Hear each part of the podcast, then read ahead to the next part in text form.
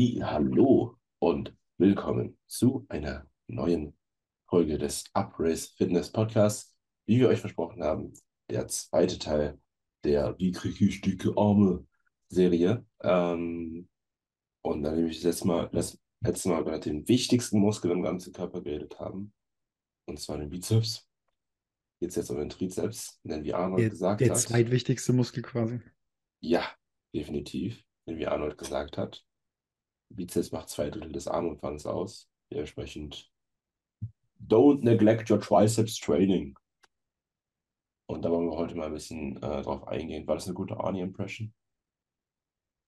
Ja, hab Ja. schon bessere gehört. You need to feel the pump in the muscles. besser, besser. Sehr gut. Ähm, so, naja, okay, jetzt zurück zum Thema. Genau, Trizeps-Training, straightforward. Wie gesagt, wir sind in einer XXL-Aufnahmesession. Dementsprechend ähm, geht es uns immer noch wunderbar. Wir freuen uns immer noch, unsere Stimmen zu hören. Und ähm, legen wir, würde ich sagen, direkt los. Ähm, auch da, was ist deine Lieblingstrizepsübung? Meine Lieblings-Bizeps-Trizepsübung ist super langweilig und super simpel, ist einfach Pushdowns am Kabel. Egal, ob das jetzt mit äh, so einem Tau ist oder einem SZ, mit einer SZ-Stange, Obergriff oder so ein V-Griff, macht mir alles Spaß. Ich habe bei allem ein sehr, sehr gutes Feeling ähm, und ich glaube, mit so einem, mit einer Pushdown-Variante am Kabelzug kann man wenig falsch machen beim Trizeps-Training, sofern logischerweise die Technik stimmt. Wie ist das bei dir?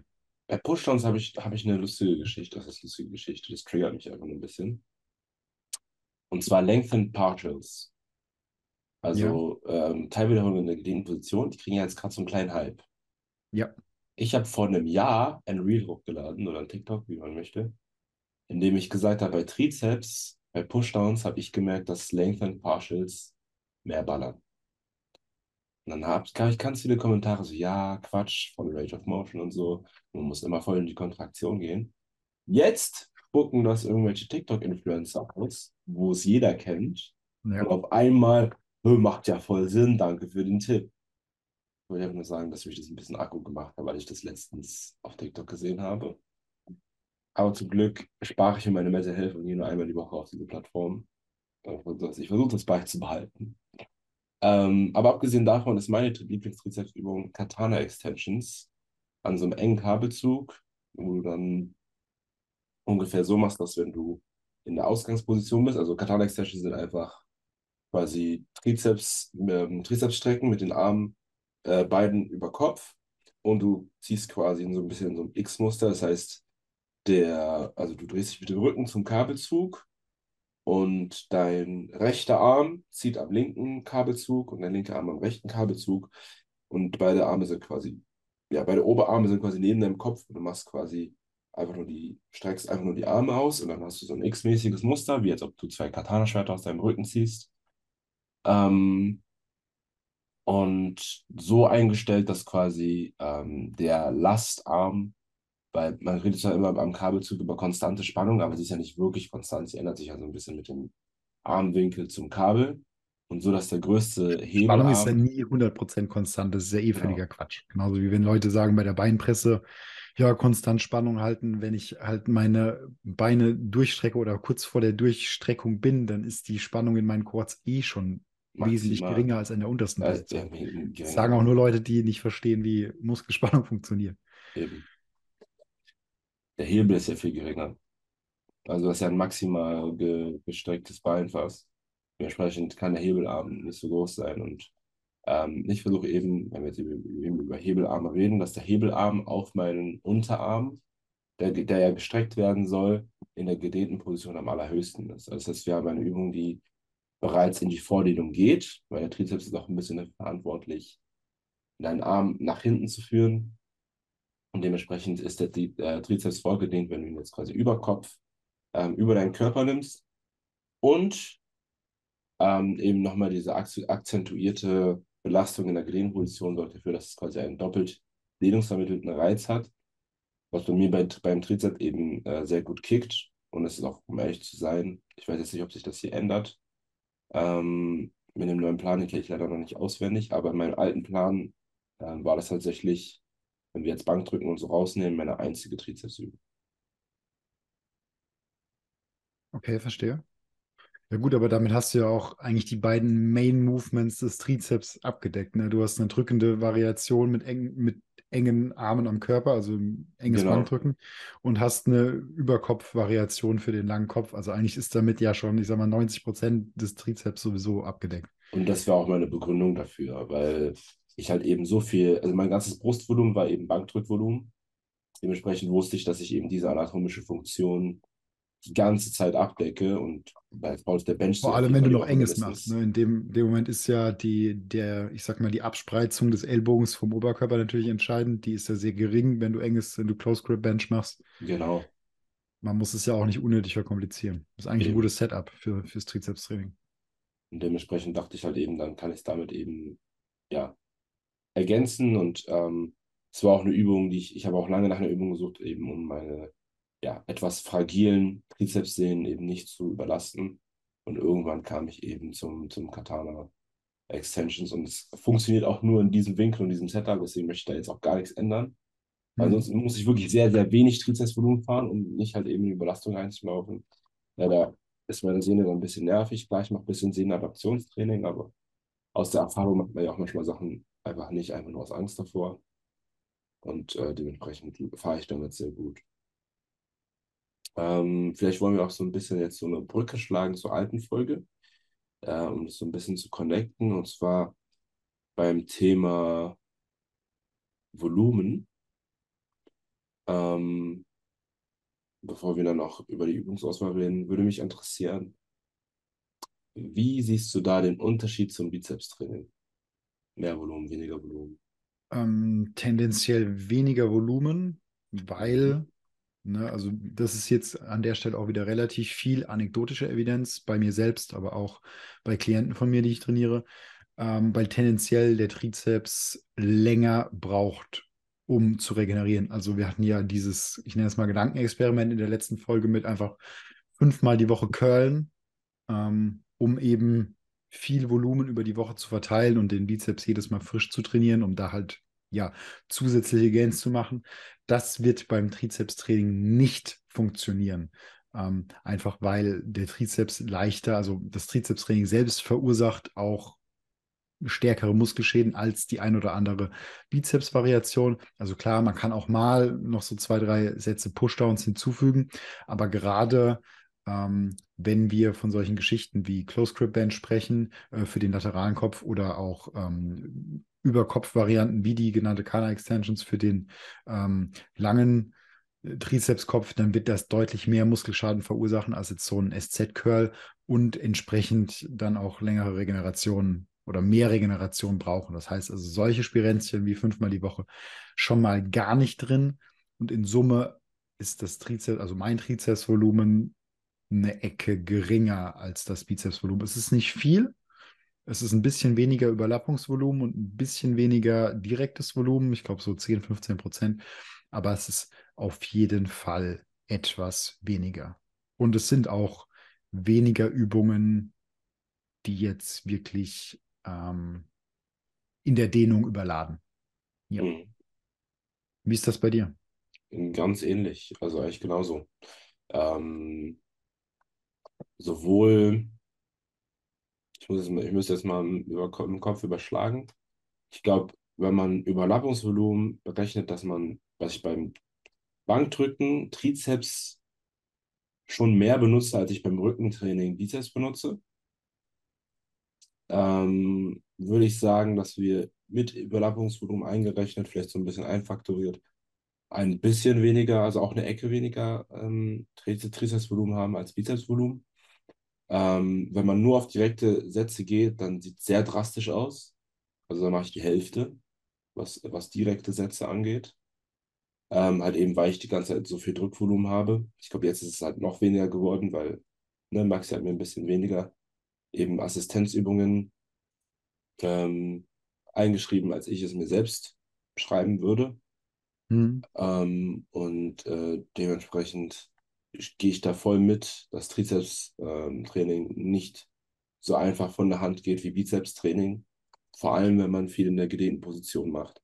da läuft man eben auch nicht nur sogar in ähm, Probleme mit der muskulären Regeneration, ähm, aber das ist auch nur anekdotisch bei mir und bei einem Kumpel, dass man dann auch eben irgendwann Sehnenprobleme bekommt, wenn man denkt, dass man vier, fünf Mal die Woche ähm, den Trizeps ordentlich wegtrashen kann.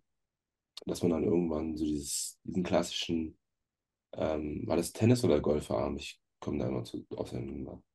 Aber diesen klassischen ähm, ja, Ellbogenschmerz irgendwann, vor allem so gegen Ende eines Trainingsblocks, wenn man das ein paar Wochen mal durchgezogen hat und dieser kumulative Stress auf diesem Gelenk halt eben sich irgendwann bemerkbar macht. Dementsprechend Trizepsvolumen ähm, ja, definitiv geringer als Bizepsvolumen. Ähm, Übungsauswahl. Wir haben ja das ja schon ein mhm. bisschen ange, an, angeteasert, dass ich eben meinte, wir haben eben diese, diese zwei verschiedenen Positionen. Wie ist das bei dir gewichtet und was sind deine Lieblingsübungen pro, nicht anatomischer Funktion, sondern pro Oberarmposition, um es mal so auszudrücken? Ja, verstehe. Ähm, also grundsätzlich habe ich ja gar kein normales Bankdrücken mehr drin, da ich ja kein, es klingt so blöd, mhm. aber jetzt kein Interesse momentan daran habe, äh, mein Bankdrücken zu pushen, sondern meine Brust vor allem im, im oberen Brustbereich äh, pushen will. Deswegen habe ich relativ viel. Ähm, wie bitte? Aber Fabian, was machst du, wenn jemand dich fragt, was drückst du auf der Bank? Ja, ich sage einfach so, irgendeine Fantasiezahl. So, ich habe ich hab letztes Jahr habe ich 140 im, im, im Training gedrückt ich bin jetzt ein Jahr lang stärker geworden, also sage ich einfach 160, so völlig random. Okay, das ist legit. Aber du, du könntest jetzt nicht keine Zahl nennen, weil das ist ja schon wichtig, um als also, Gym-Mensch zu gelten. Ich, ich finde, die 160 sind absolut, sind absolut ähm, machbar. Also ich habe zwar ein Jahr die Übung überhaupt nicht gemacht, aber wie gesagt, Progress in der Zeit gemacht. Ich bin da maschinenstärker geworden, letztes Jahr 140 gedrückt. Ich meine, da war ich zwar auch 10 Kilo schwerer, aber interessiert keine Sau. 160 ist gesetzt. Easy. 160. Hauptsache, du hast eine Zahl, weil ansonsten bist du kein richtiger Gym-Gänger. Das ist immer die erste ja, ja, Frage. Ich, ja, also wenn, wenn, jemand fragt, 160. Ne? Easy. Auch, auch, im Satz, ne? Du sagst dann auch im Satz, nicht auf eine Wiederholung, sondern im ja, Satz. Der Satz nicht. hat zwar nur eine Wiederholung, aber das ist egal. Schlau. Fuchs. ja. Fuchs. José 160 im Satz, gar kein Problem. Taktiker. Yes, genau. Okay, jetzt wollte ich dich, dich nicht unterbrechen. Zurück. ja, kein Problem. Zurück zum Thema. Ähm, ja, deswegen mache ich halt relativ viel ähm, Schrägbankdrücken und halt auch tatsächlich an der Maschine, weil ich mich einfach besser in die Brust reinfühlen kann und eben versuche, eben auch wirklich präzise aus der oberen Brust zu arbeiten. Deswegen kein Bankdrücken. Aber in dem Fall ähm, versuche ich auch wirklich möglichst, also auch wenn das ich sag mal, physikalischer Quatsch ist, den Trizeps möglichst bei der Belastung außen vor zu lassen. Aber ich versuche einfach, mich darauf zu konzentrieren, möglichst aus der Brust zu arbeiten. Deswegen ist mein Überlappungsvolumen, würde ich sagen, geringer als jetzt noch letztes Jahr, als ich relativ viel Bankdrücken gemacht habe. Ähm, deswegen ist auch das Volumen, das ich direkt für den Trizeps mache, höher als noch vor einem Jahr. Und ich mache vor allem auch, ich nenne es jetzt einfach mal Grundübungen oder nahezu Grundübungen für den Trizeps, ne, wo wir bei den Dips wären, ne, die ja, ich sag mal, von der Trizeps, von der Muskelaktivierung ähnliche Bereiche treffen wie jetzt so ein Close Grip Bankdrücken. Ähm, aber doch nochmal, also ich mache die Dips sehr, sehr aufrecht. Mhm. Das heißt, doch sehr trizepslastig sind. Also klar, wenn ich mich jetzt beim Dip mehr vorlehnen würde, dann hätte ich wieder mehr Brust drin. Also gerade wenn wir, wenn es in Richtung von so einem Gironda-Dip geht, ähm, aber ich mache die sehr, sehr aufrecht, also sehr, sehr äh, straight für den Trizeps. Das ist quasi meine Trizeps-Grundübung, die ich die Woche habe. Und für einfach noch sonst einfach ganz relativ simpel, weil man muss es nicht unnötig verkomplizieren, einfach Trizeps strecken in verschiedenen Schulterpositionen aus. Also ich habe einmal ganz normale Trizeps-Pushdowns mit den Armen auch nah am Körper. Ähm, einfach ganz stupides nach unten drücken, das mache ich zweimal die Woche. Einmal mit einem Tau, einmal mit so, einem, mit so einer SZ-Stange und in einer pausierten Variante noch. Und dann zweimal tatsächlich äh, eine Überkopf-Variante. Also einmal einarmig, Trizeps strecken über Kopf mit so einer ganz gestreckten Schulter quasi. Und einmal besagte Katana-Extensions, die wir ja im Eingang schon hatten. Und das ist es eigentlich. Also wenn wir Trizeps-Training auch wirklich unterbrechen wollen auf das, was es ist, dann ist es einfach, ja, mach eine drückende Variante mit den Ellbogen am Körper und mach streckende Trizeps streckende Varianten am Kabel in verschiedenen Schulterstellungen. Und mehr ist es eigentlich nicht. True. Wie ist das bei dir mit dem Ergänzungsvolumen? Wie gesagt, also ich habe halt nur die gedehnte in der, die gedehnte in der Übung. Äh, die Übung in der gedehnten Position, halt die ähm, Tatana Extensions. Früher habe ich das ein ähm, bisschen gemischt. Ich habe halt diese längsten, äh, diese gedehnten Teilwiederholungen im Pushdown gemacht und dann äh, noch in Kombi halt mit den Katanas. Aber wie gesagt, mit meiner Sehnenproblematik und alles habe ich halt einfach jetzt eine Übung gefunden, die eben auch durch diese Position, in der ich sie mache, ziemlich leicht beladbar ist. Und ich kann trotzdem ans Muskelversagen. Ähm, ohne dass ich quasi, ja, meine Trizepssehne kaputt mache. Und bei mir gleiches Ding.